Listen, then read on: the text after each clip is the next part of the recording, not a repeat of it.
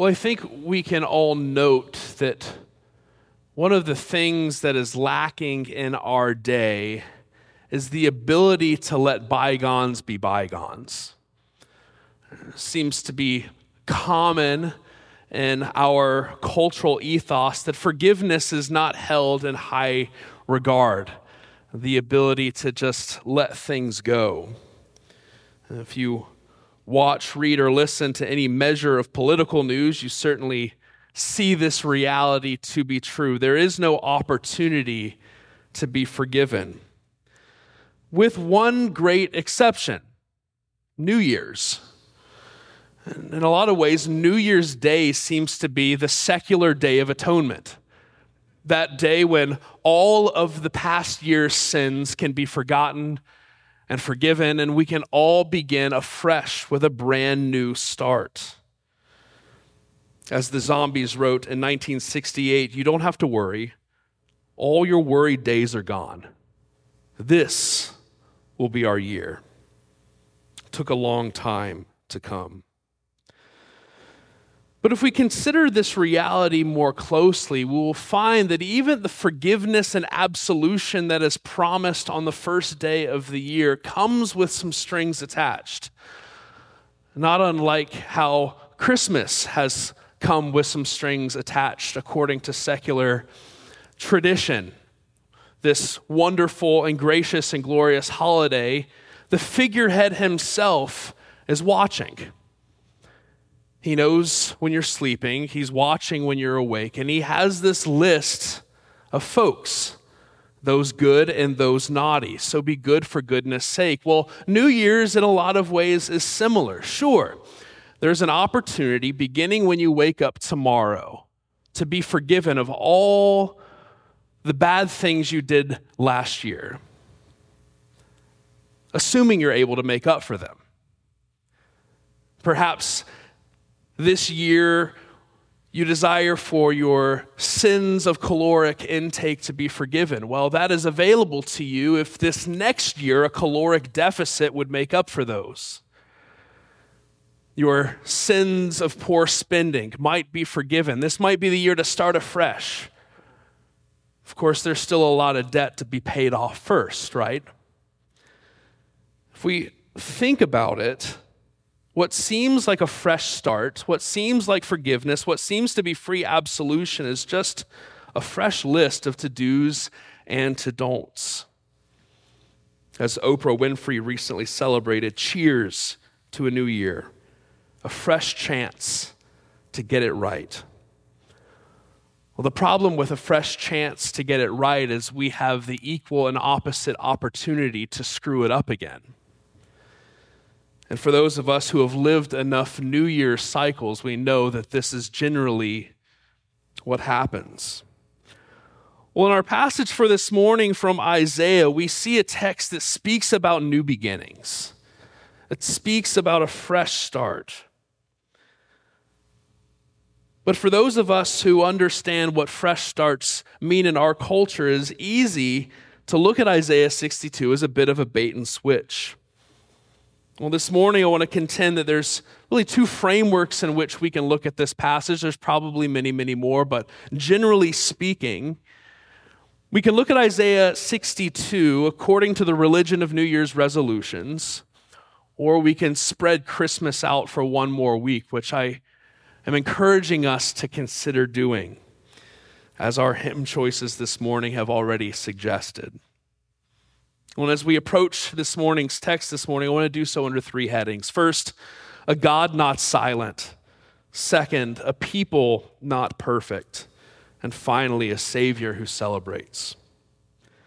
Well, if you'll recall from a few weeks ago during our Advent uh, series, we heard from Isaiah 61, the passage preceding the one that we find ourselves in this morning. And we, and we heard about this preacher who is to come, a preacher who will preach good news to those oppressed, for good news to those who have been held captive, and particularly good news to those who are oppressed and held captive to the reality of sin and death. Well, in many ways, this sermon, if you will, continues in our passage for this morning. And you'll see it from the language of speech that continues. Verse 1 says, For Zion's sake, our passage begins, I will not keep silent. There are some here who would wish that preachers would keep silent a bit more often, but, but this is God who is preaching. This is no normal speech. For with God's speech, action comes with it. For Zion's sake, I will not refrain from acting, it could say here. God's talk is not cheap, God's word does stuff. For those parents here, you might know that our words don't always accomplish the ends that we set out for them. That as much as we can speak or yell into a room, there remains clothes on the floor and Legos waiting for the bottom of bare feet. But not so with God's word. When God speaks, things happen. Let there be light. And there is light. And so we find here in Isaiah 62 a God who promises to not keep his productive speech to himself. And he does this for the sake of his people, for Zion and for Jerusalem, who are in the forefront here, but ultimately all of God's elect. He himself will act. And this action brings forth several new realities according to our passage this morning. First, the righteousness of his people will be seen to all the nations, to the point that it will appear as a bright light. Think of a, a picture of a lighthouse a light that shines into darkness, that, that, that can guide people to safety. This is what God's people will look like, according to Isaiah 62 like, like a city on a hill. And this righteousness will be so compelling that it will look to the nations like salvation. If we think about what we considered in the previous chapter a few weeks ago, we see how justice or, or righteousness is to the poor and to those who are downcast and to those who experienced injustice truly salvation. And that's what we see here. We sense this. We desire salvation from the lack of injustice in our own day. We long for things to be made right. Righteousness really does look like salvation when we see that with righteousness comes a correcting of all that is wrong. Well, in this prophecy, Isaiah says that God's very people will look like that kind of saving righteousness. They will be a bastion of God's righteousness and a justice for all who are oppressed. And as the prophet goes on, he says that this righteousness, with it will come a, a spectacular beauty. God's people will be like a, like a jeweled crown in the hands of the Lord, like a, like a royal diadem, a royal turban. That is to say, that God's people will not only be vested with beauty and glory, but a royal status. So much so that the kings of the nations will see this glory, this righteousness, this salvation, and they will bend a knee to God's people. But perhaps most importantly, perhaps what would be most poignant for those who receive this message in exile would that God Himself would rejoice over His people. I mean, this is a, an entire change in their identity. They would no longer be called desolate. They would no longer be set apart from God, but set apart to God, and their name would be changed to My Delight is in Her. And talk about comforting words for people who, time and time again, have not gotten it right. A promise that God would delight and rejoice over his people would be a, a massive shift in how they saw God and how they assumed he saw them. Zephaniah 3 uses very similar language. It says that in this day God will rejoice over his people, and the prophet adds that he will exult over them with singing. This is the kind of delight that God will have in his people, a delight that causes God himself to sing over his own.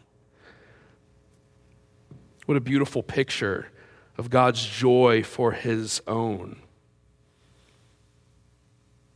But as beautiful as this new beginning is, as beautiful as this fresh start that is promised, is it too good to be true?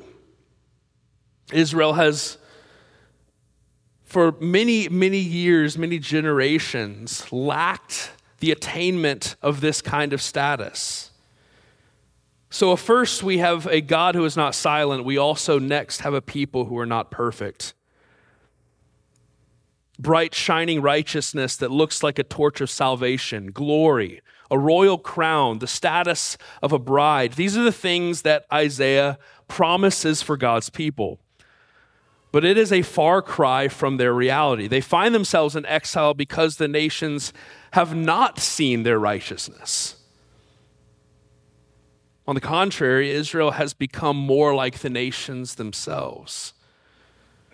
As we've seen, as you see as you read through Isaiah, they themselves has, have given themselves over to the idolatry of the nations around them, to pagan worship. This people that were called to be set apart, this people that were called to be holy, meets their demise precisely because they are not acting as those set apart. They are not acting as a peculiar people in which God has called them to be. They, they weren't a city on a hill, they didn't look like salvation, far from it. They didn't look like a beautiful bride. In fact, when Israel is talked about as a bride in the prophets, it's not the kind of bride you want to be we find them being spoken of as one who is unfaithful, sinful, sorry, a frumpy bride with an exile from the land of promise to prove it. So, how would Israel attain to such righteousness that is promised here? How would they attain to such glory and, and, and royalty and, and this appearance of beauty? Well, perhaps what is so frightening for Israel as they consider these things is that they've heard it before. I mean, these are not new goals for God's people, are they? These are not new resolutions. There is a sense in which we can read this text as a motivational speech for a new start, but but this really isn't a new one. I mean, Israel was called to be these things from the very beginning. Called to be righteous among the nations, called to show forth salvation to the Gentiles. They were called to be spotless. They were called to be a royal people, a possession of God. It's built into their very founding to be these things. So Isaiah is promising this fresh start, but is it really that fresh? I think it's scary to, for us because these things are built into our founding as the Christian church as well, aren't they? We know the law. We've, we've heard it. We hear it week by week. We feel it moment by moment. We know the things that we are called to do. We know that we are called to be a city on a hill. We know that we are called to be the kind of people that the world will see our good works and glorify our Father who is in heaven. That we will be the kind of people that the nations would know our hospitality. That all the people around us would know and identify us as those that care for the needy. Well, how's that going for everyone? It's a good thing we'll get a new chance tomorrow at resetting things right. I mean, even if we take the nations out of it, how about the people of our own street? Do they know us as these type of people? Do they know our good works? Do they know our hospitality? Do they even know our names? Did our personal Christmas list this year reflect God's call for us to be a peculiar people, or did it, as it so often does, reflect our desire to just look like the people around us? I mean, we've heard these things before. Yes, we're to be righteous, we are to be holy, we are to be blameless, we are to be set apart. Israel has heard it before, and yet here they are, and here we are. And if this is just a new shot at a new beginning, how do we know that this will not just be another failed project? Well, the difference is Christmas. And not the Christmas of the world with naughty and nice list, but, but a Christmas where one who requires righteousness celebrates to give it to his own. So, finally, that's what I want to consider this morning a Savior who celebrates. So, what does all this have to do with Christmas? And isn't Christmas over anyway? Isn't that kind of uh, last year's news? Well, it's not. It's the seventh day of Christmas, so let's keep going. Let's not throw it away too quickly. But what does a God who is not silent have to do with Christmas anyway? Well, if you've been around for our special events for the last few weeks, uh, last Sunday, our lesson and carol service, uh, the week prior, our Advent feast, we heard together a number of readings. We heard of the fall of mankind in the garden. We heard of Israel's falls throughout history and their times in exile. But we also heard the manifold promises of a God who is not silent, a God who acts, a God who has promised that the future for his people would not be a failed project. We heard of a God who will come and do new things among his people. Namely, this new thing is that he'll come and do the work himself. If you were here last Sunday evening, our, our final reading as we stood with, with candles in hand, we heard of God's plan to speak. We heard about how God will break silence to send his very word into the word into the world. We heard this, in the beginning was the word. And the word was with God and the word was God.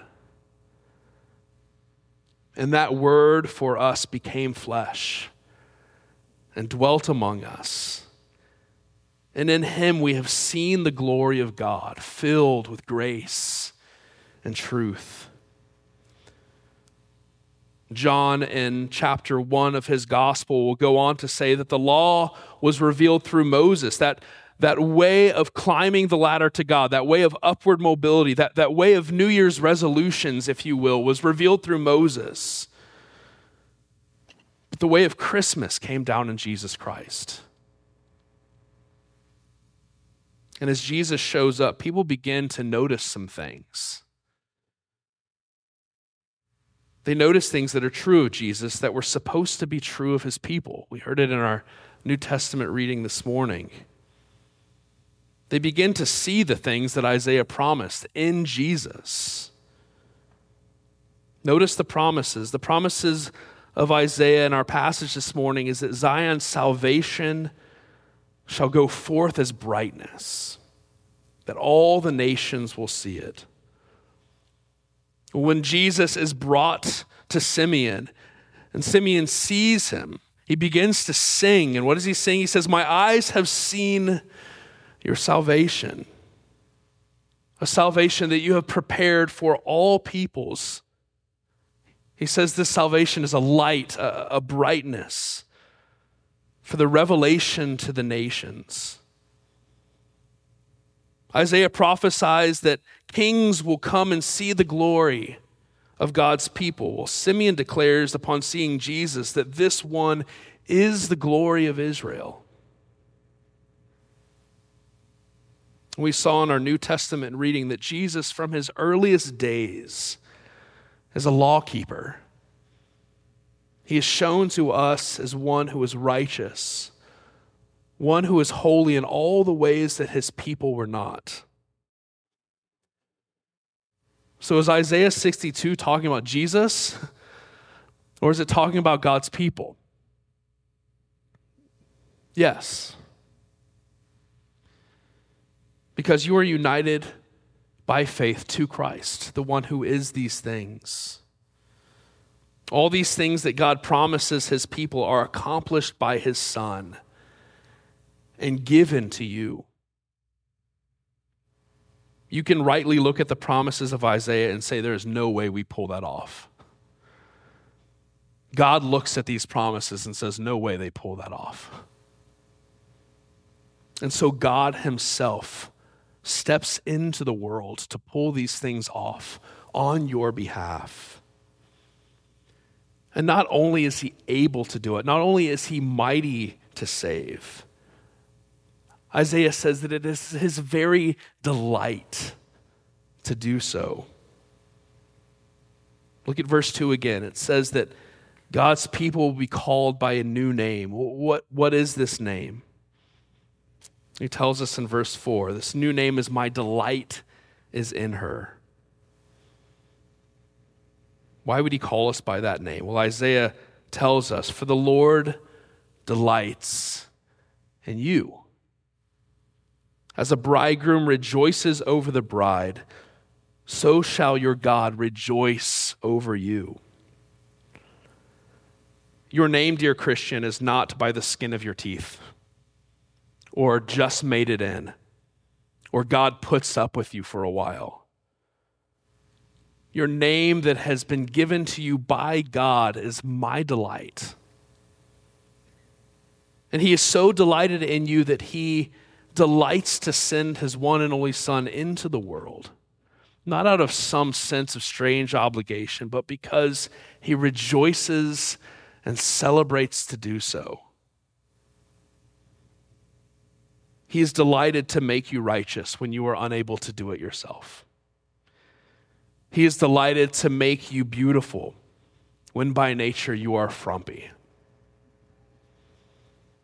And God doesn't just put up with you, He's not waiting for you to finally get it right in 2024, because that's not how God's love for you works. Luther says it this way the love of God does not find but creates that which is pleasing to it. He goes on to explain that this way. He says that the love of God which lives in man loves sinners, evil persons, fools, and weaklings, in order to make them righteous, good, wise, and strong. Rather than seeking its own good, the love of God flows forth and bestows good, Luther continues. He says, sinners are attractive because they are loved. They are not loved because they are attractive. He concludes For this reason, the love of man avoids sinners and evil persons. But the love of Christ says, I came not to call the righteous, but sinners. British author and poet Alex Moore muses a new year a new chapter, a new verse, or just the same old story. Ultimately, we write it.